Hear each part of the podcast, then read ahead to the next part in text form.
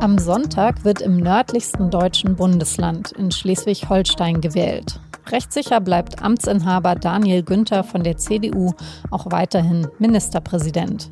Aber mit wem wird er diesmal koalieren und was bedeutet die Wahl für den Rest von Deutschland? Darüber habe ich mit Peter Burkhardt gesprochen, dem SZ-Korrespondenten für Norddeutschland. Sie hören auf den Punkt, den Nachrichtenpodcast der Süddeutschen Zeitung. Ich bin Franziska von Malsen. Schön, dass Sie dabei sind.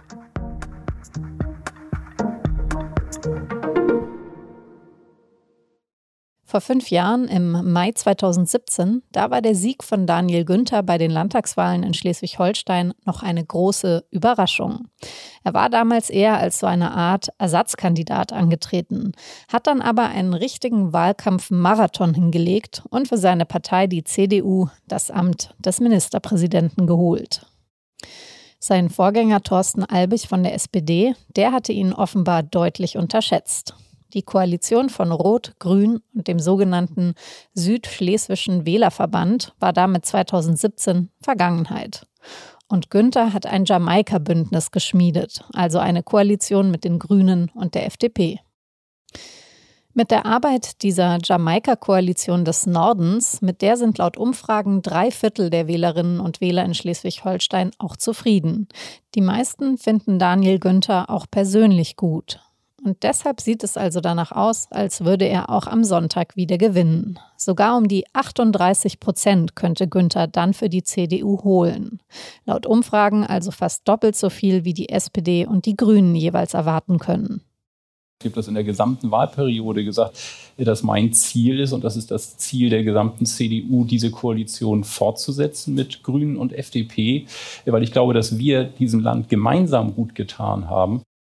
Rechnerisch würde der CDU aber wohl auch ein Zweierbündnis schon für die Mehrheit reichen. Warum spricht Günther dann trotzdem so oft von Jamaika? Darüber habe ich mit Peter Burkhardt gesprochen, der nach einigen Recherchefahrten noch weiter in den Norden jetzt wieder in seinem Büro in Hamburg ist. Peter, du hast geschrieben, Daniel Günther sei sogar bundesweit der beliebteste Ministerpräsident. Wie hat das denn bei seinen Wählerinnen und Wählern in Schleswig-Holstein geschafft, so beliebt zu sein? Ja, diese, man sagen, diese Erhebungen sind immer so ein bisschen relativ, aber er ist wahrscheinlich, also ich glaube, so Markus Söder und so weiter, die, die könnten blass vor Neid werden. Das Kuriose ist, dass der Mann ja eigentlich relativ unbekannt war, als er damals gewählt wurde. Es war ja auch überraschend sein Sieg und er hat es dann geschafft, in relativ kurzer Zeit sich sehr bekannt zu machen dieses Jamaika hinzukriegen und äh, ja, da irgendwie eine funktionierende, harmonische Regierung zu bilden. Und irgendwie scheint er diese Leute da auch in Schleswig-Holstein so, so merkelhaft zu beruhigen. Also sein Motto ist ja Kurs halten. Das ist ja heutzutage eigentlich schwierig, Kurs zu halten in diesen Zeiten, aber irgendwie hat es sowas äh, ja, Besänftigendes bis fast Einschläferndes und das scheint den Leuten zu gefallen. Und in diesem Jamaika ist ja auch für jeden, fast jeden was dabei. Und auch durch seine Art, der hat so eine, so eine jungenhafte, äh, joviale, auch sehr nahbare Art, ist auch nicht mehr so konservativ, wie er früher wohl mal war, sondern für CDU-Verhältnisse relativ progressiv. Und das alles hat dazu geführt, dass die Leute den also wirklich äh, mögen, glaube ich. Der hat nicht dieses, dieses breitbeinige Alpha-Tier auftreten, das hat er gar nicht. Er hat auch keinen wirklichen Gegner, der ihn jetzt so in Schatten stellt, wie es vielleicht früher mal gewesen wäre. Das ist da im Moment nicht. Die, also auch die auch so Habeck und, und, und Kubicki und diese, diese Kaliber sind ja da alle nach Berlin abgewandert. Jetzt ist es ja so, dass er bei Auftritten offiziell immer noch sehr über das jetzige Jamaika-Bündnis schwärmt, aber so wie es ausschaut, würden, würde es ja sogar für ein Zweierbündnis diesmal reichen. Warum macht er das dann trotzdem? Na, das macht er einfach deshalb, weil die, die Umfragen ja zeigen, also laut äh, Erhebungen 75 Prozent sind mit Jamaika zufrieden und wohl auch ungefähr genauso viele mit ihm. Also tut den Teufel, um jetzt irgendwas anderes gleich äh, vorzuschlagen. Aber wer rechnen kann, wird darauf kommen, dass äh, vor allen Dingen CDU und, und Grüne halt eine, eine, sehr stabile Mehrheit hätten, wenn es so kommt, wie es, wie es die Meinungsforscher jetzt durch die Umfragen prognostizieren, dann würden halt zwei reichen. Man macht ja nicht eine Dreierkoalition, wo man den dritten eigentlich gar nicht braucht. Das will der dritte eigentlich auch gar nicht. Okay, aber er würde tatsächlich dann eher mit Grün zusammengehen als mit der FDP. Mit der FDP ist noch nicht klar, ob es reichen würde. Naja, also äh, CDU 38, äh, Grüne 18, FDP 8, kann man sich ausrechnen. Also CDU ist natürlich stabiler Und dazu kommt natürlich, dass er vielleicht ungern gegen die Grünen regieren würde. Das wäre vielleicht nicht so günstig äh, in Schleswig-Holstein. Was würdest du denn sagen, sind die Themen, die die Menschen in Schleswig-Holstein am meisten bewegen im Moment?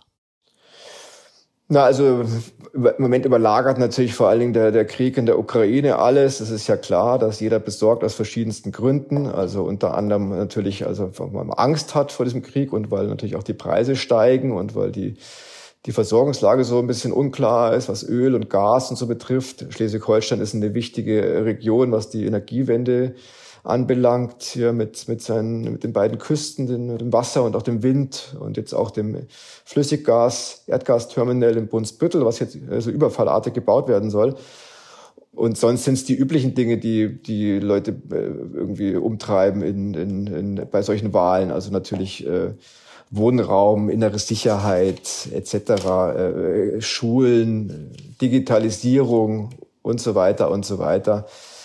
Und diesem Kurs halten hat offensichtlich der Daniel Günther im Moment Erfolg, obwohl es da viel zu tun gäbe in Schleswig-Holstein. Es ist ja nicht so, dass da lauter blühende Landschaften stehen. Mhm. Jetzt gibt es in Schleswig-Holstein ja noch die Besonderheit des Südschleswischen Wählerverbands. Die könnten diesmal sogar bei um die 5 Prozent landen, wobei für die eh keine 5 Prozent-Hürde besteht. Vielleicht kannst du es mir als Münchnerin mal erklären, wer sind die und wie wichtig sind die? Also die sind in der Tat wirklich sehr interessant. Äh, die liegen sogar jetzt äh, nach einer neuen Umfrage sogar bei 6 Prozent. Also es wirklich wäre fast rekordhaft.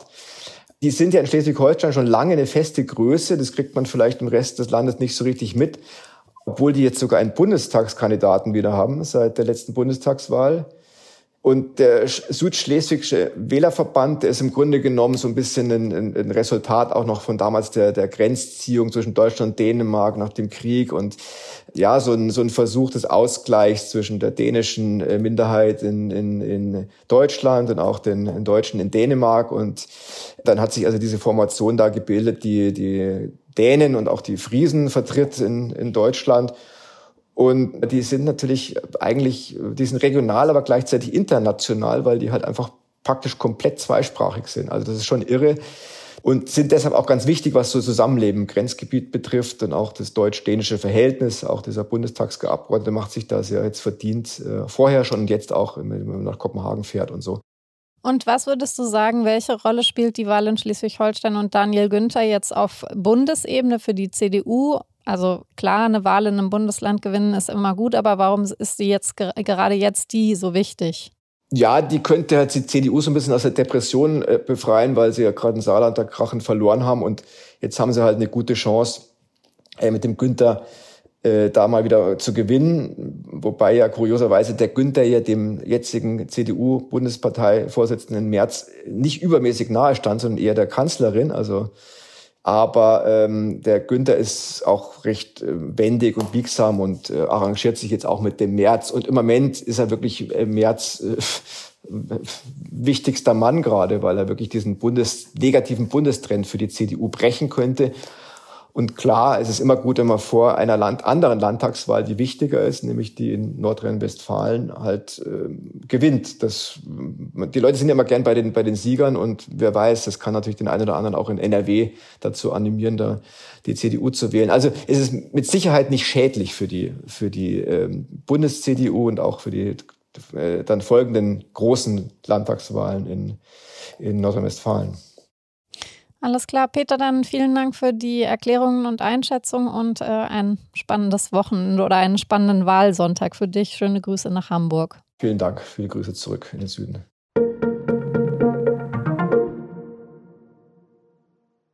Vor zwei Tagen haben wir in Auf den Punkt ja über den Rücktritt von Stefan Mayer gesprochen, dem Generalsekretär der CSU, der allerdings nur zwei Monate im Amt war. Am Freitagvormittag hat Parteichef Markus Söder jetzt bekannt gegeben, dass der Landtagsabgeordnete Martin Huber den Posten übernimmt. Bevor der 2013 in den Landtag kam, war er persönlicher Referent von Horst Seehofer. Der Job als Generalsekretär, der ist die nächste Zeit besonders wichtig, weil im Herbst 2023 in Bayern gewählt wird. Und die Landtagswahlen, die gelten für die CSU und für Söder als Schicksalswahl. Deutschland wird der Ukraine sieben Panzerhaubitzen liefern. Das hat SPD-Verteidigungsministerin Christine Lamprecht am Freitagmorgen bekannt gegeben. Die Haubitzen sind ein schweres Artilleriegeschütz. Die Kanone ist auf einem Kettenfahrzeug montiert und sieht deshalb wie ein Panzer aus. Die Geschütze sind Teil eines Gesamtpakets, zu dem auch Munition und die Ausbildung an den Haubitzen gehört. Währenddessen hat die ukrainische Regierung am Freitag einen Erfolg aus Mariupol vermeldet. Aus dem Stahlwerk, in dem seit mehreren Wochen Menschen ausharren, konnten rund 500 von ihnen gerettet werden. Am Wochenende soll die Evakuierung fortgesetzt werden. Rund 200 Zivilisten und eine unbekannte Anzahl von ukrainischen Soldaten sollen noch im Stahlwerk sein.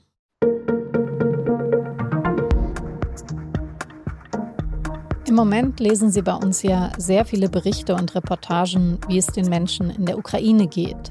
Auf der Seite 3 der Samstagsausgabe erzählt Ihnen die SZ-Russland-Korrespondentin Silke Bigalke aber mal von der Mutter eines russischen Soldaten. Ihr Sohn ist in Kiew gefallen. Dabei hätte seine Einheit gar nicht in der Ukraine sein dürfen. Silke hat die Mutter zu Hause besucht und beschreibt eine Frau, die den Glauben an Putin schon lange verloren hat. Redaktionsschluss für Auf den Punkt war 16 Uhr. Produziert hat diese Sendung Immanuel Pedersen. Vielen Dank fürs Zuhören, ein entspanntes Wochenende und bis Montag.